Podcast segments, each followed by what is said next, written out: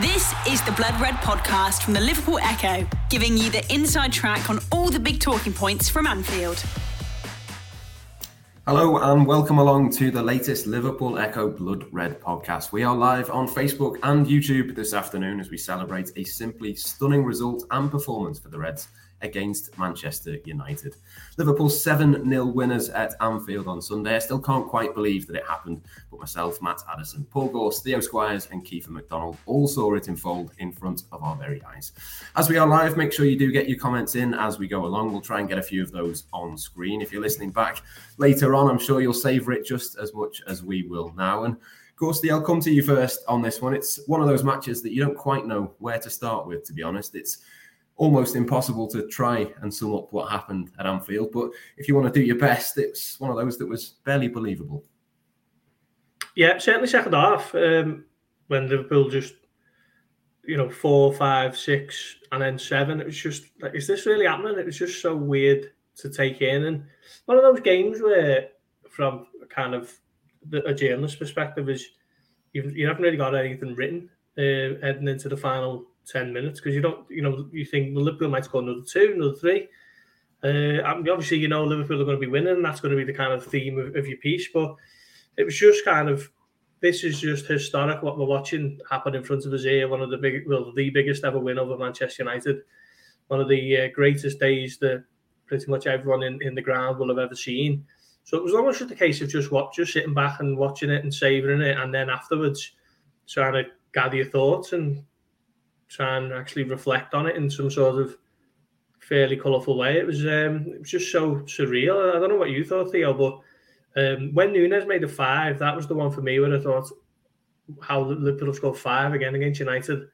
They've gone one better than the 4-0 win in April, and there was still, 20 minutes left, something like that. Just a day for the ages that anyone who was privileged to be there will talk about forever, I guess. And every time that United come to Anfield now, that's going to be the highlight footage, isn't it? The reel that's going to be, you know, rolled off. Liverpool just plundering goal after goal past David De Gea. He's now scored 11 times past him in the last 2 visits to Anfield. And for all the talk of United being this kind of rejuvenated club, Liverpool, you know, for all the talk of them having a horrendous season, they're only 7 points behind them now, aren't they? And you're thinking, well, can Liverpool even catch them? It's just the way the last few weeks have kind of worked out from Liverpool's perspective. They've taken, 13 points from the last 15 available, and talk of top 4 gathers momentum and all that. But I think it probably does the performance and the result a little bit of a disservice if you kind of frame it within the what does it mean for the top 4, because it was just a one-off result that we may never see again in our lifetime. So let's just talk about how good and how great that was, how good the players were, how, you know, great the fans were. Just an absolutely historic day, and we thought the 5-0 at Old Trafford last season was memorable, but this was on a new level for me, and just incredible. I think Gorsty hit the nail on the head when he did his verdict, and he was saying, you think of Liverpool vintage performance of yesteryear, the ones that we grew up on hearing about, the Nottingham Forest 5-0, the Tottenham Hotspur 7-0. Like, we're all younger Liverpool fans. Their Premier League win was the first time we'd seen them lift the title. But for the likes of Rich Garnett, Doyley, former colleague Dan Kay, they always go on about the Tottenham games, the Forest games. These are the ones they grew up in, and those, it has to be a special league game for you to remember it, really, when you think of that vintage Liverpool era from the 70s and 80s. You remember the European games more than those. So this is that league game that will stand out for an entire generation of Liverpool fans. Like, they've had a few that have been, I suppose, close to it, like the 4-1 at Old Trafford, and these like couple of United wins over the past year or so. But you almost take it for granted because it's at a time when Liverpool have been winning all these trophies now, and then that 4-1, it's like, oh, they didn't win the league, so it isn't really that important. But given the season they've just had, where they're not at their best, and they can still go and put in a performance like that against their bitter rivals and just make a mockery of them, it makes it one of those games that we will always remember. And it just makes the 4-0 and the 5-0 from last year look that little bit smaller. Like, 7 is a new blow completely, isn't it? It seems quite surreal when you look at this season. Liverpool have won games 7-1, 7-0, 9-0, and the goal difference, I know 7-1 was in Europe, but the goal difference is still quite low. They've been really leaky defensively. Alisson's now got the same number of clean sheets as De Gea, and he's in contention for the Golden Glove. It is quite a surreal season for Liverpool, and I suppose it's quite fitting. It's a surreal result for us to reflect on here. It wasn't as shocking for me as the 5-0, because I think like you're all giddy when that 5-0 is happening because you're not expecting it at all. But then when Liverpool get the first two or three, you think, oh, it's just another one of these days. And it's like, how far can they push it? But yeah, that second half was something else. And I think it showed Liverpool how good they can be. Like the midfield had its energy back. The defence was so solid. And this new front three is just clicking superbly at the moment. Like they've started 4 games together in these specific roles. So I'm not including the games when Núñez is a striker and Gakpo's on the left. They've got 4 goals each across those, with Salah getting 4 assists and Núñez getting an assist as well. It's just what you want to see. It's what we've wanted to see from them all season long. And I suppose it's better late than never with 2 months of the season remaining. But yeah, this one we'll probably need to do an hour and a half talking about this. We're not going to go on for that long on the Facebook Live. But yeah, I'll let Keith have a go now because we're all going to be just going on about this forever. Yeah, very much feels like one of those that we could just talk and talk and talk, doesn't it, Kiefer? I mean, Erik ten Hag spoke before the match about the pitch being the same size, the ball still has air in it and all the rest of it. But when it came to it, United just couldn't cope with the intensity and Liverpool were just completely relentless. Yeah, it's absolutely that. And it's quite funny, actually, because my mum texted me after the game. She actually borrowed my Sky login to watch it. And she texted me after the game and she was like, you know, she said to me, she's been to Anfield a couple of times kind of thing. And she was like, what is it about Anfield? Like, you know, why do so many great managers kind of come? And I sent her the quote of Ten Hag that kind of did the rounds after his press conference last week. And she was like, well, surely he wasn't that silly to believe that Anfield would just be, you know, like another league game kind of thing. But I said to my mum, you're kind of damned if you do and damned if you don't, because if he comes out swinging and says, you know, we know what it's going to be like and, you know, we're going to have to combat it and stuff like that. Well, it kind of sends the wrong message to his players, but I suppose he can only really play it down, can't he? But I suppose obviously no one was expecting that kind of capitulation from United yesterday. I mean, obviously in the last couple of months, well, especially since the World Cup, they've kind of been on the ascendancy. And, you know, as we said on Friday, actually, I think Gorsey said he wasn't, you know, completely convinced by United. And I think you mentioned, Matt, some of the runs they've had in some of the cup competitions as well. But at the end of the day, you can only beat what's in front of you. And that's, you know, something Liverpool did in the cups last year. And obviously you get kind of rewarded for it. But I mean, for kind of all the parallels, and I've seen people say, you know, in with Liverpool struggling, and, you know, I think I said it on Friday as well, that it shows that you're never too far away. But this was like, you know, as bad as Liverpool have been at times this season, I'd say that, you know, there's never a right way to lose games like this. But the one thing you could never question about, you know, everyone on the pitch is that they've always given their all. And I think the way United, again, there's no perfect way to lose a game like that. But I think the way United lost yesterday was it just showed the chalk and cheese between them and kind of the characters they had on the pitch, you know, Fernandes and his antics and the way he kind of conducted himself and carried himself as a captain. And you think, can you imagine if that was, you know, if that had happened at Old Trafford? I know Liverpool lost there earlier in the season and you know, there was some questionable defending. But you look at when Sancho scored that goal and Milner and Van Dijk kind of rally each other, didn't they? And there was a few words exchanged then. And obviously a lot was made of that at the time in terms of, you know, was a friction and that. But that's kind of the reaction you'd want to see, you know, going down to your, as Theo says, your bitter rivals. You know, you can see the goal, you want people dragging each other and pulling each other and kind of calling out each other on the pitch. But I mean, yesterday for each goal that, you know, I was in the cup and obviously, you know, watching De Gea pick the ball out the next 6 times in the second half. And there was just no one there to kind of grab a hold of anyone and say, like, lads, you know, this is 3 or 4-0. And I think with that 5-0 the other year, I think when Salah obviously gets his hat-trick, Liverpool were, you know, took their foot off the gas and it could have easily been 7 or 8 that day, I think. And I think that 5-0 was actually, you know, as crazy as it sounds, I think that kind of did United. It was a kind of compliment to United in a sense. And I think there was loads of people in the away end that day thinking, oh, you know, we'll never get a better opportunity to put 6, 7, 8 past them. But yesterday, it was just relentless. It reminded me of that game against City in Europe in the Kiev run, and you know, just the kind of the barrage of goals in quick kind of bursts, and they just had no answers. And I don't think even the players really, you know, they were just kind of laughing. I mean, I was just stood there laughing. I mean, I'm glad I didn't have to write something like Gorsey 1,000 words, you know, just after the whistle. But I mean, what can you say in a situation like that? I mean, the players just felt like everything. I think from the second goal to the fourth goal, I think it was 4 attacks, 4 goals kind of thing. Everything kind of just fell into their path, and you know, everything they tried just went in. It was just one of those moments. It was so historic, and as Theo says, it will certainly be one of those where in years to come, you know, you remember where you are, who you watched it with, what you did, and all that kind of thing. Like, as he says, we've had the European ones that have kind of gone up there with Inter Milan and Saint Etienne. We've had those in recent years, but in terms of like a real, highlight reel of Premier League games, we've maybe missed that. Obviously, you think of the United one in January 2020, but there's been victories over City here and there, but in terms of like a real statement, Premier League or league victory kind of thing, that is going to be the benchmark now of, the all-time great Liverpool performances. And, it was just a pleasure to be able to witness it. And, after everything that's gone on this season, it's no more than these players deserve after, some questions at times rightly have been asked of them. But, I mean, that's, exactly, so certainly one way to respond to critics, isn't it? The Blood Red podcast from the Liverpool Echo. Yeah, it was just a perfect performance all the way across the pitch, Gorsty. We'll come to a number of players across the course of the next sort of half an hour or so, but it's probably right that we start with Mohamed Salah. Obviously, more broken records for him, broken records for Liverpool. An incredible performance from him. Obviously, the turn for Lisandro Martinez on its own has done the rounds on Twitter and social media. The goals, the quality of his performance, that was absolutely peak Salah once again. Yeah, you sound like a broken record talking about the records that he's broken. And I've seen a tweet, I think it might have been the Anfield Wrap, saying, has Mohamed Salah broken a record for the amount of records that he's broken while he's been at Liverpool, which I thought was good. Yeah, it was quite fitting, wasn't it, that Robbie Fowler was there at the game yesterday watching on, no doubt full of admiration for seeing his record finally overtaken. I always thought was interesting was Salah.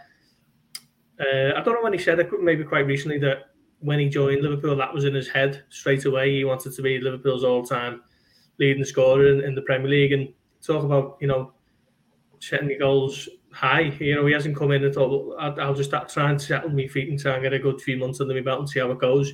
He was targeting that from day one. And it's testament to his to everything about him, really, his dedication to his craft. He does everything right off the pitch. He has those kind of recovery sessions after games, make sure that he eats right, he's sleeping enough, and just an utter pro, just totally devoted to it all. And, these are the results that he's getting. And I think it was, well, I know for a fact it was one of the issues, or rather it was a kind of non-issue for Liverpool giving him the new contract, despite the fact that he just turned 30. Was the fact that they were convinced that, he looks after himself so well that he can play until he's, 34, 35, 36. The game's kind of changing in terms of what elite players are able to do longer into their career. And a lot of that is down to the sports science and the way that they're looking after themselves more than ever before. And you're seeing Lionel Messi, the talisman for Argentina going to win the World Cup. I think he's 35 in May. Cristiano Ronaldo was still scoring Premier League goals last season, wasn't he? And even this season, he's, 38, coming up to 39. Zlatan Ibrahimovic is still there for AC Milan at the age of 40. So, these types of players have proven that you can still be a superstar of the game well into your 30s. And Mohamed Salah is definitely going to be in that bracket. I'm convinced he's going to be 31 in June. He's going to finish Liverpool's top scorer again this season. He's got 22 now, has he, for the season in all competitions. No doubt he'll have that 30 target in his mind, whether he can get it or not, we'll see. But, yeah, you can't speak highly enough of what he's done to the football club. And, when he leaves, I think when he leaves will be when you really appreciate what he's done. While it's happening around you, you're just kind of talking all the plaudits and all the praise, but I think it'll only be when he's left that you kind of look back. I think that fella was special and one of the greatest that we've ever seen. So fair play to him, because for his dedication, I think he deserves those rewards. And he's an absolute legend. Well, look at it this way: if he gets the 30 goal barrier this year, he overtakes Robbie Fowler in the all time charts, and he goes level with Steven Gerrard on 186. That puts him joint fifth. If he has another 30 goal season next year, he potentially overtakes Billy Liddell on 228 as Liverpool's fourth all-time leading goal scorer. And then that contract expires in, 2025. Gordon Hodgson's on 241 in third. He could realistically be, say he gets an extension as well, Liverpool's third all-time leading goal scorer by the time he makes it. Was it a day at Anfield? And it's just if you're saying a player, you have to go until his mid-30s. Never mind if he goes as a Ronaldo or Messi or a Zlatan, going up until his late 30s. I don't think anyone expects him to be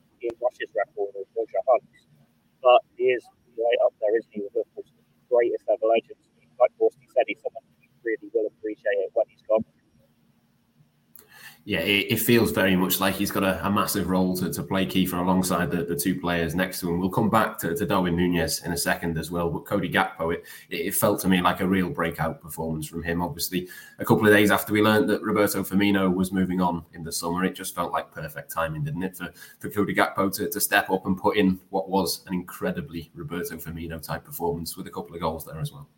Yeah, it was so fitting, wasn't it? That Firmino announcement, you know, came, let's say, late last week, and then Gakpo, you know, if you're thinking of a game, especially, you know, with all the kind of transfer rumours that he's had himself with United over the past, you know, 12 months or so, and then obviously you throw Firmino's future into that, and the performance from the pair of them was absolutely amazing. But you know, I think Gakpo is such a difficult role, and again, not that my mum's any insight, but she really likes Firmino. She's always had a soft spot for him, so. When I told her that, that he was leaving, she was, there'll never be another Firmino like that. And that is true to an extent, you know, no matter how good, you know, the next player who comes through the door is or how good Cody Gakpo is in terms of that skill set and that kind of uniqueness that Firmino has brought to Liverpool over the past 8 years. There'll never be someone like that. And I think obviously Liverpool will realise that in due course. But, you know, what Gakpo's doing is obviously, you know, is probably as close as you can get to, you know, Firmino in the past couple of weeks. And, you know, after a difficult start, I think, you know, that when he joined, obviously Liverpool were quite low on confidence. And it was a, you know, if you think of when Diaz joined and there was all those kind of comparisons this year, wasn't he? If you could have the same impact and maybe kind of give Liverpool that shot in the arm. But I just think there were two completely different situations. And then, you know, you factor that into, you know, that he's been kind of reinvented into this kind of false nine role, which he didn't play much in during his time at PSG and Eindhoven. So if you think how much he's come on in the last, you know, 10, 12 games, it is massive. And I was so happy that he got both the goals yesterday. I mean, the second goal was just absolutely absurd. You know, how he gets in from that near angle. I think a few people have said it's really similar to that Coutinho goal at Old Trafford in Europe all those years ago. But yeah, it was just such a complete performance. And I was just actually writing something before we came on here, just how he kind of linked up with Robertson. You know, at times it was, you know, I know it was a 4-3-3 on paper, but it was, you know, Núñez and Salah were almost like the two up top, and they kind of pinned Dalot and Shaw back, and then it kind of gave Elliott and Gakpo that space in kind of those half spaces, you know, between the midfield and the attack, where they just both, especially Elliott in the second half, just absolutely excelled. And you know, it was a glimpse into the future, if you like, after, you know, the kind of, you know, the last 12 months. Obviously Mane's gone, and then obviously there's been question marks over Salah at times this season, and then obviously now Firmino's gone, but the way they kind of all responded yesterday with two goals apiece, it kind of really said that, you know, as Gorsty says, obviously you've got Salah on this new contract, and obviously after the kind of with the service he's given Liverpool over, you know, over the years, obviously deserves it. But you know, it is like this kind of new look front three, this kind of new era for Liverpool, and then obviously you throw Diogo Jota in there. You know, I'm sure he'll kind of end his goal drought in the coming weeks. And then obviously you throw, you know, Luis Diaz in there, and then all of a sudden you can see this kind of gradual rebuild over the forward line that's, you know, probably taken place over the last 24 months or so. Is, you know, all of a sudden that's ticked off the checklist, and then you can move on to other areas of the squad this summer. And you know, all of a sudden Liverpool are far closer than, you know, people have made out at points this season, where, you know, you're thinking there's a complete overhaul and that, you know, players should be dragged out of Anfield as such. You know, the situation, you know, looks far healthier for Liverpool and Jürgen Klopp, and it really kind of gives you that kind of motivation that they can go again next season and maybe get back to the, you know, get back to the best that we saw last year. So yeah, it was a complete display from Gakpo and, you know, and everyone else in the front line. The Blood Red Podcast from the Liverpool Echo. Yeah, there's still plenty more to come, isn't there, Gorsty, in terms of all of these players. When you think that Luis Diaz is a couple of weeks away from possibly coming back as well, you think Diogo Jota isn't quite up to speed yet, but he will regain that sharpness. You just look at all of the options that Jurgen Klopp has in that attack. It's absolutely terrifying. Yeah, it is, undoubtedly. I don't think we're going to see the best of Luis Diaz this season now. I think he's been out for too long. By the time he comes back, we're going to be entering the last sort of 6 to 8 weeks of the season. So I think we might have to wait to see him next season. Similar kind of theme for Jota. He's obviously missed quite a lot of football, but generally, the long-term future is looking really bright, isn't it? We spoke about Firmino on Friday's pod, and I was a little bit... I'd be a little bit dismayed if Firmino leaves and they don't look to bring in any sort of replacement. On the one hand, at least. On the other hand, I'm thinking, you know, there's only really one Firmino, and finding a kind of adequate replacement is probably going to set you back X amount of millions at a time when there's maybe other areas that need a rebuild. That's why I was kind of hopeful that there might be another little one-year extension to his contract, and he's accepted that he might not be playing every week, but he's still got an important part to play. But that isn't to be the case. So Liverpool are going to be kind of one short in the forward options next season. Maybe the hope is that Fabio Carvalho can kick on. We haven't really seen too much of that in his debut season for various reasons, a lot of them not necessarily down to him. But yeah, generally Liverpool's forward options are exciting, aren't they? You know, you look at when it all clicks and it all comes together like it did yesterday. Liverpool have got so many different facets to their attack. They've also got Mo Salah, who remains one of the absolute very best players in the world. Darwin Núñez, for me, is slowly becoming an integral part of that front line. I think in time he's going to become one of the world class forwards in the world. And Cody Gakpo is starting to show, you know, why Liverpool were so keen to bring him in. It looks like they're kind of reinventing him into a bit of a Firmino light or a Firmino Mark II. And yesterday was a sensational performance, really. That second half, he just had the bit between his teeth, and he was absolutely on fire, wasn't he? That goal that the keeper mentioned there, the third one, I thought that was the pick of the bunch, where he starts to move off, continues his run, and then just kind of flicks it first time past De Gea. It was a sensational goal after Mo Salah had sent Lissandro Martinez for the Sunday Echo. It was a superb goal, and Núñez's goals were predatory, weren't they? You know, in the 6-yard box headers, you know, not necessarily something he's done too much of this season. But yeah, everywhere you look now across Liverpool's forward line for the long term, it looks really exciting, and it's going to be really interesting to watch it unfold. Obviously, we're seeing the kind of rebuild, aren't we, in front of our eyes. You know, Mane's left, Firmino is on his way, and it's going to be a sad day when, you know, 2/3 of that iconic forward line are no longer there. But there's enough to be excited about with the lads who've come in to replace them. Yeah, absolutely. I think that was the big takeaway for me, Theo, in terms of what we saw, was that it just sort of raises that excitement again for what the next Liverpool is going to look like. We know they've still got to do work in the midfield, of course, but the midfield was excellent yesterday. The rest of the team was perfect as well. It was just one of those that makes you realise, like Kiefer said before, they're not a million miles away. They do a couple of things in the summer, and you can quite easily see them coming back and being at the very, very best again next season. Yeah, it's been a strange season this year when you think of the World Cup in the middle of it. We can look at Man City and they're not quite at it compared to their previous heights. Obviously, they're at least in title contention, unlike Liverpool. And we had the doom and gloom of January and February, but most of those games were in the Cups looking back. There's been enough building blocks there with the players coming back from injury now to be positive again. And like this front three, it's clicking so well, and 2/3 of it are still so young with their best years miles ahead of them. Luis Diaz, I agree with what Gorsty's saying, probably not going to see the best of him this season, but then you can use that dreaded cliche like a new signing for next year. And whatever they do with the midfield, we were thinking 2-3 new signings maybe, they could still bring that in. But now you've still got Harvey Elliott, though, who's made himself look like a midfielder again. You've got Besetic, who's didn't even start yesterday. Henderson and Fabinho in superb form. And it's quite nice that this game yesterday, it's against someone who, in Casemiro, who's been their foe a few times over the years in these Champions League finals. And it's like maybe Liverpool don't have the players quite at that level. Well, they made him look silly at times. It was one of the goals where Elliott intercepts it, then both of them are just pretty much right on top of Casemiro and to help get it away. I think it was for the second goal for Núñez's header from Elliott's cross, but it's like you wanted that bit more energy in the midfield.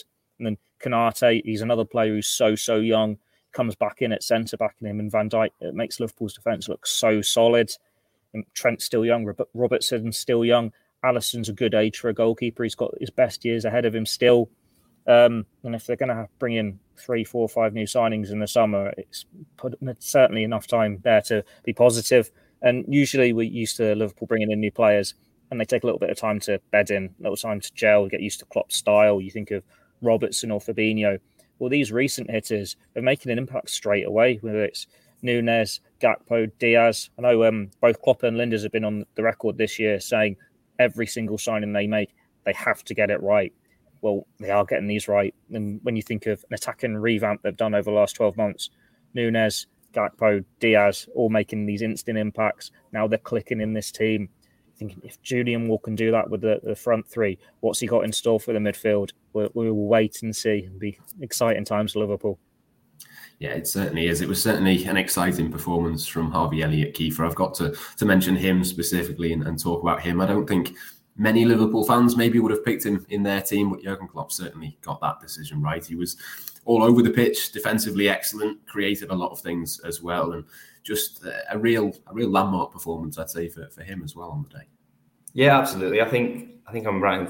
I certainly didn't have him in my team. I had Henderson coming back in and Besetic and Fabinho. I think Theo might have had him in his team. I think I give him that one. But yeah, I mean, you know, considering the kind of outcry before the game that, you know, an 18-year-old lad wasn't starting and kind of it felt like all Liverpool's midfield hopes kind of pinned on him. It kind of, you know, to go from that to then, you know, 2 hours later, you know, the kind of rave reviews Elliott was getting is, you know, it just shows you how fast things can change in football and also how short memoried people are in the sense of, you know, Elliott was brilliant against City in the 1-0 victory at Anfield earlier in the season.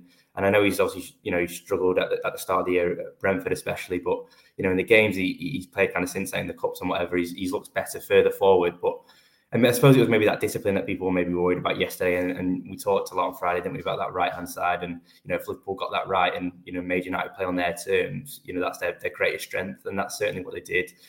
And Elliott was key to that. He was everywhere. And, I think he started well. And obviously the crowd was, you know, really up for the game. And then I think probably about midway through the first half, I think he maybe lost his way a bit. But then I think coming out for the second half, well, I think the goal helped everyone and kind of just calmed a few nerves down. It was obviously the perfect time to score. And then obviously gets the assist, doesn't he, for the second one? For the third one, sorry. But the second one, again, it kind of just after half-time, it kind of, you know, gives Liverpool almost a free hit in a sense of, you know, it's the two worst times to concede, aren't they, for United? And then after that, I just thought he flourished and he was everywhere. And, you know, it's kind of what we've wanted to see from him. And obviously it's been a difficult season because he has played so much. I don't think, you know, in a normal season, a player of his age, you know, will be taken in and out of the limelight and, you know, you probably pick and choose his games, but he hasn't had that luxury at times this season. And then obviously you think about what he went through last season, again, with the injury and stuff. It has been a difficult 2 years for him. He's kind of gone from one extreme of not playing to probably playing too much. And, you know, he's obviously never going to be the guy who comes and says, you know, I need a break or I've played too much kind of thing.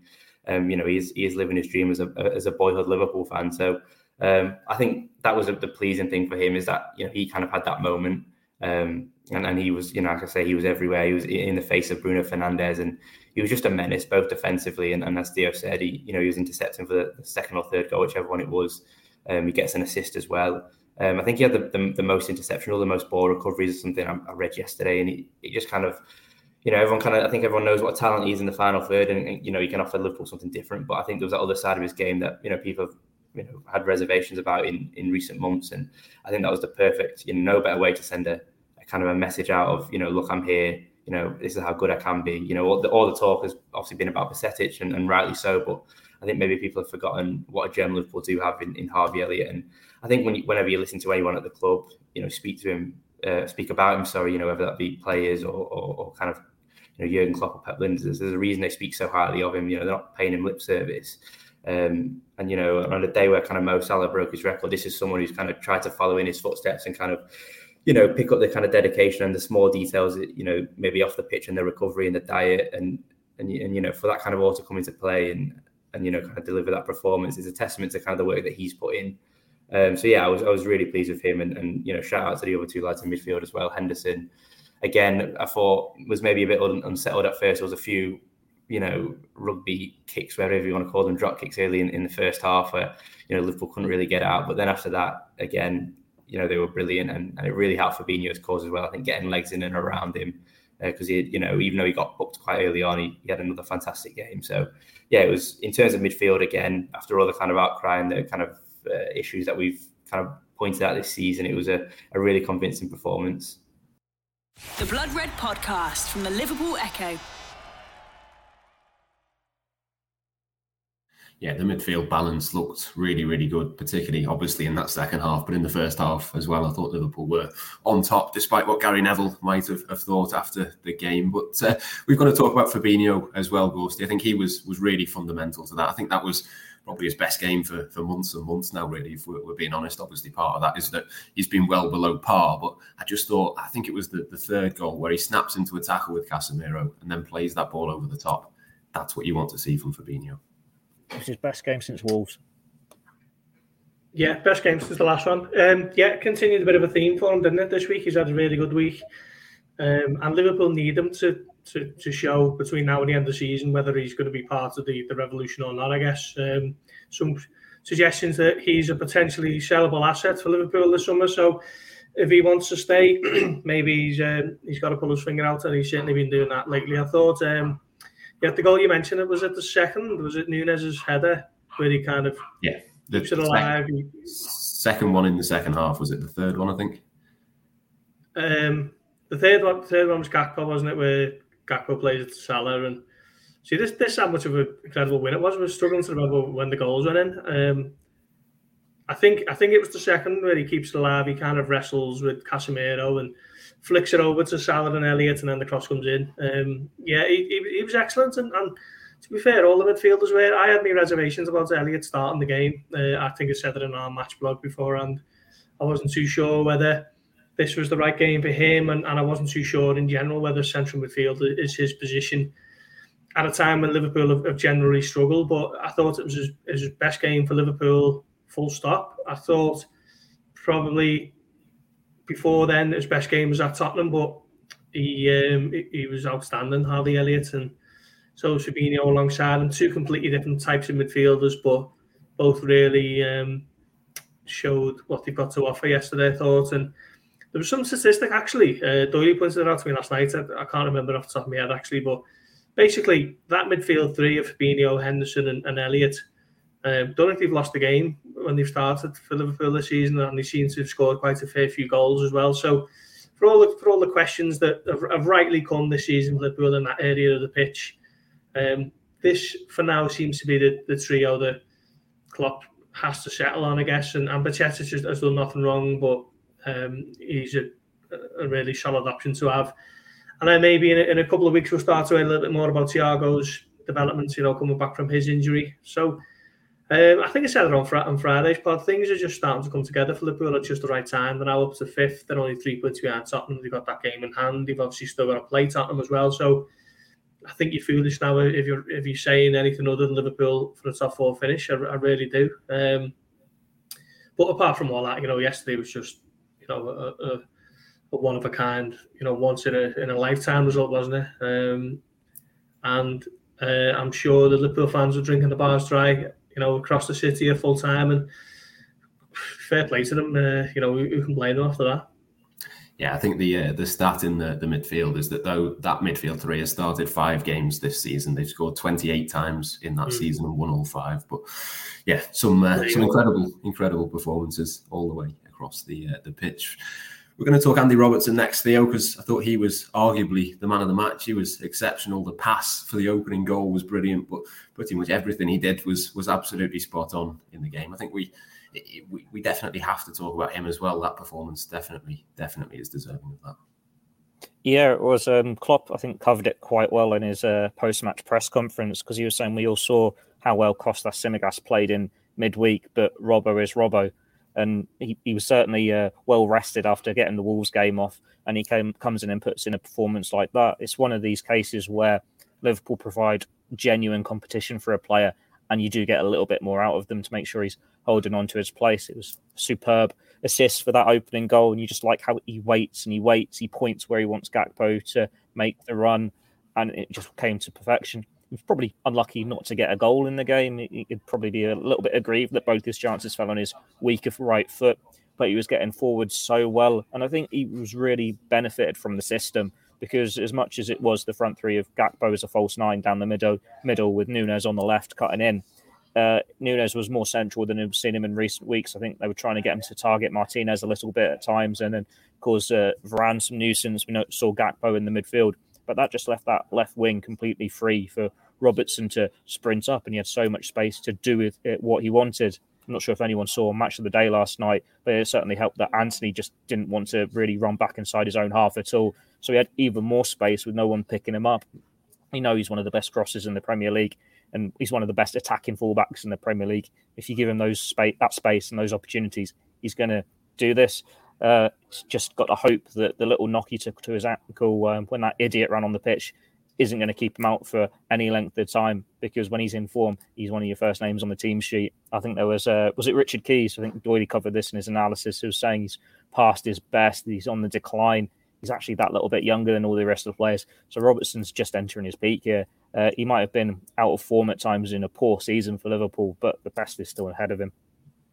Yeah, he was absolutely exceptional. The whole defence didn't put a foot wrong, Kiefer, as well. I think it makes a huge difference with Ibrahima Konaté there. Trent was excellent. Obviously, the goalkeeper behind him. We've not seen that back five too many times this season for Liverpool, but whenever they're together, you can see why that's the first choice. Yeah, exactly that. And, you know, it's been a difficult one for Konaté, hasn't it, really? Because, you know, he's hardly had a run in the team this season, obviously for kind of various injuries. And obviously then the World Cup kind of broke that partnership up again. So it's been a difficult one for him. But, you know, after the first season he had at Liverpool last year, I think everyone knows, or, you know, certainly everyone kind of expects the defender that he's going to become is kind of, you know, the one that ultimately probably takes Van Dijk's place. But at the moment, obviously those two with kind of Joe Gomez and Joel Matip, like, massively out of form. It's, you know, Van Dijk and Konaté is Liverpool's strongest partnership at the moment, and then obviously Trent Alexander-Arnold was you know, incredible again, as both fullbacks were. I think it was it 5 or 6-0. I can't remember, but the tackle on Rashford, and it just absolutely brilliant. Completely gets the ball, and you know, kind of I think the thing that struck me is kind of how determined they were to keep a clean sheet. Sometimes you see it when teams are, you know, maybe get a bit excited at 5, 6, 7. And, you know, they might concede a sloppy one or whatever, but, you know, you could tell how much it meant, especially Alisson, but, you know, that whole back five, and that's such a great mentality to have, especially as I said earlier, you kind of look at the mentality that was on display from United over the course of everything yesterday, as Theo says, from Anthony, not even wanting to kind of engage in a battle, to kind of Fernandes and his antics, to kind of even De Gea's response every time he's picking the ball out the back of the net. But, you know, you look at Liverpool, and as I say, even when things haven't been going their way this season, that kind of not belief, obviously that's been trained at times, but that kind of I don't know, that you've still seen signs of that kind of endeavour, and they've wanted to make things right, even if, you know, things haven't, you know, paid off for them and maybe haven't gone their way and stuff like that. There's still kind of that underlying foundations that has been so key to kind of everything Jürgen Klopp's achieved over the past 5, 6, 7 years, and you know, I thought that was, you know, perfectly kind of summed up in kind of their endeavour to keep a clean sheet. And I think Alisson's, what is he on now, 10 for the season? I think is he? I think Pope's leading the way. I think Pope and Ramsdale is it. So, you know, there's every chance he could be getting himself another Golden Glove at the end of the campaign. But, you know, if Konaté and Van Dijk can kind of keep themselves fit, and you'd hope so now after, you know, they've obviously, I know Van Dijk said last week, didn't he? You know, that he kind of burnt himself into the ground prior to the World Cup, and he maybe wasn't at his best in the first half of the season, but he was, you know, he was brilliant yesterday. And obviously Konaté's come back from his issues, and he's had two really strong performances. So you just hope now if Liverpool can really just keep those two at kind of the base of the team. Again, you'd be stupid to rule Liverpool out of kind of clinching that fourth spot, and maybe even higher. Who knows? You know, it'd be interesting to see kind of how United respond. You know, they've got a game on Thursday, but, you know, in the kind of the long term, what does this do to?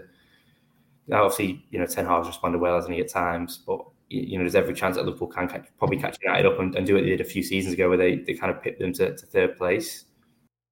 The Blood Red Podcast from the Liverpool Echo.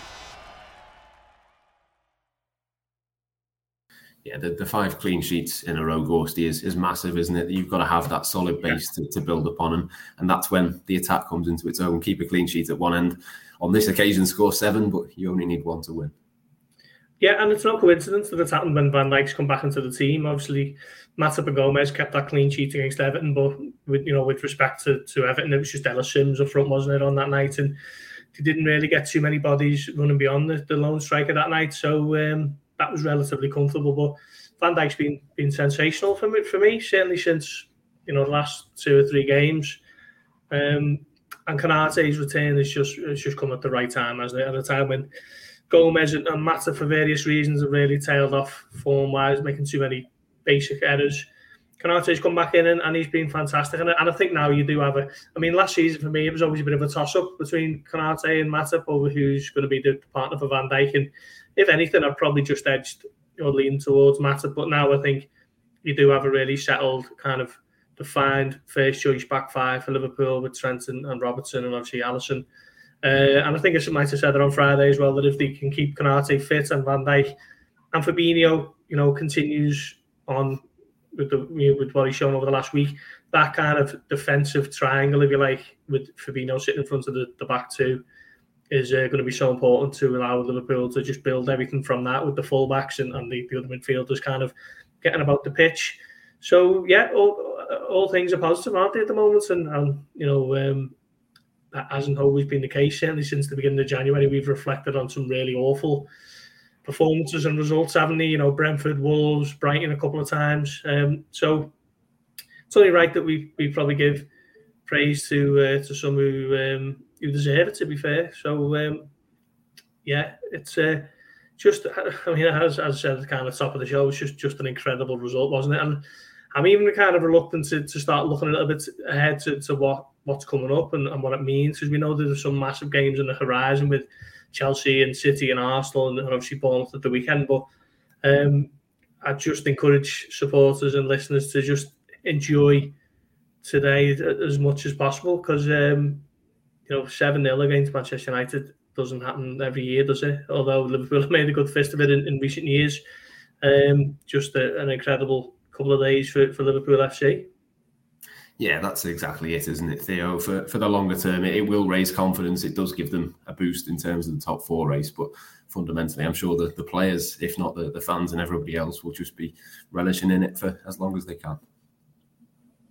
Yeah, they will. It's one where we say it doesn't happen every year, but now you're thinking, oh, how much will we thrash them by next year? Just want to play them every week at this rate. They just happen to be all of a sudden this fixture that Liverpool get the best out of them from, and United seem to crumble in. Get the DVD out, get the T-shirts out, get the mugs out. I'm sure the club shop or some of the fan accounts will be getting plenty of merchandise out of this one. I think I've already seen a few going around on social media, like Jamie Carragher and Gary Neville's faces from this one. But yeah, it's a game that you just want to enjoy, and hopefully it can put Liverpool back on. I'm not going to say back on the right path, because they already seem to be on the right path, but it's one they can really build on in these final months of the campaign. We thought they'd turn the corner with those couple of victories against Everton and Newcastle, and then there was that concern, what does Real Madrid do to this? This 5-2 humbling at Anfield, where their away fans are chanting or cheering every successful pass. Well, then less than 2 weeks later, Liverpool fans are doing the exact same thing to Manchester United. Obviously, there was concerns in that Crystal Palace game, the 0-0, where Liverpool were lucky to get a point. But now, yeah, they've managed to get it out of their system. Klopp said he wasn't going to let Real Madrid impact their confidence too much, and it was about focusing on getting in the top four, squeezing every inch, ounce, whatever you want to call it, out of this season. And you'd back them to... you were not really expecting them to maybe put seven past an Arsenal or a Man City in that mammoth week we're going to have after the international break. But you're now going into those games full of confidence. And I'm not going to put my neck on the line and say, oh, they're going to get the goals they need at the Bernabéu. But you'd imagine they're going to not collapse as much as they did in the second half there, and at least put on a fight. It's hopefully going to be a really strong end of the season for Liverpool. We've been saying all year long, they just need to get players back from injury and turn that corner, and they can finally kickstart the campaign. It's taken a little longer than we expected, to the extent that they're not going to really win any trophies this year. But when we can say now with confidence, yes, I expect Liverpool to finish in the top four, when that is something that we thought was gone only a month ago, and that shows how much they've turned it around in the last few weeks. Yeah, it's one of those, isn't it, Kiefer, where if you lose 5-2, you say, well, it was a one-off. You know, we can't take too much of a confidence hit. But when you win 7-0, maybe it's one of those that you try and cling to and use that as much as possible for the next few weeks. The only thing I'll say is you get an early goal at the Bernabéu. Anything is possible. But I think exactly that is, you know, I think as historic as it is, I think the good thing and certainly, you know, which with so many leaders in that dressing room and obviously the kind of figure Jürgen Klopp is, you won't allow the players to get too high, and at the same time, after the Real Madrid game, you won't have allowed them to get too low. There's a kind of a nice balance in there. And to be fair, if you kind of, again, I'm sure United will probably be saying the same, if you probably look at the first half of the Real Madrid game, and obviously the first half of yesterday, obviously they weren't 7-0 and 5-2 games. It's just obviously, you know, as Klopp said yesterday, it's just a freak result, and that is football at times. But, you know, certainly heading into, if you're looking at the greater picture in terms of top four, which is obviously the priority for this season, you know, obviously that does massive confidence boost.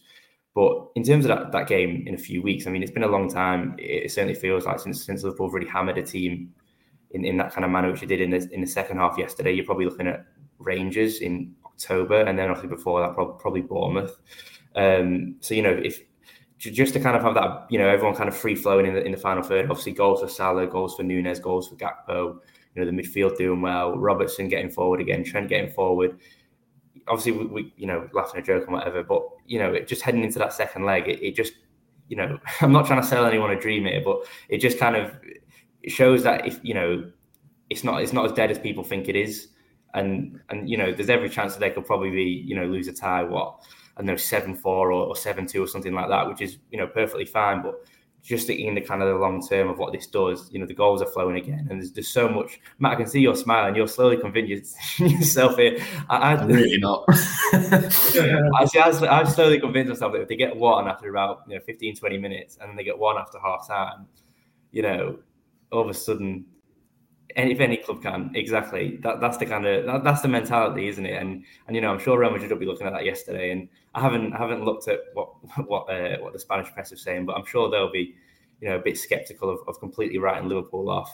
But no, and it, you know, look, if they do go and, you know, get hammered by Madrid again, fine, fair enough. But it, like I said, it just kind of the goal. There was just so much to go off yesterday in terms of everything that you wanted to go right, in terms of Gakpo, in terms of Núñez, in terms of Salah, in terms of Konaté, in terms of Van Dijk, in terms of Alisson, in terms of Robertson, everything went right.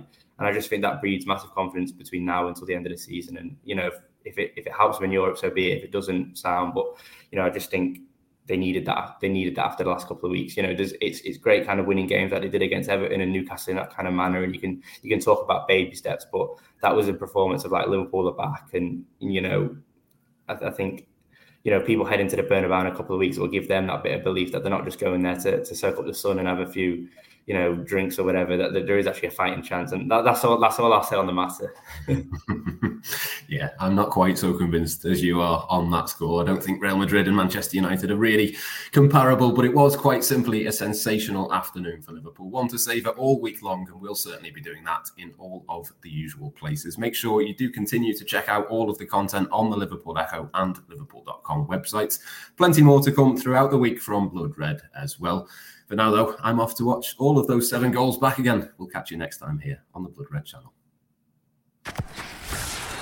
You've been listening to the Blood Red podcast from the Liverpool Echo.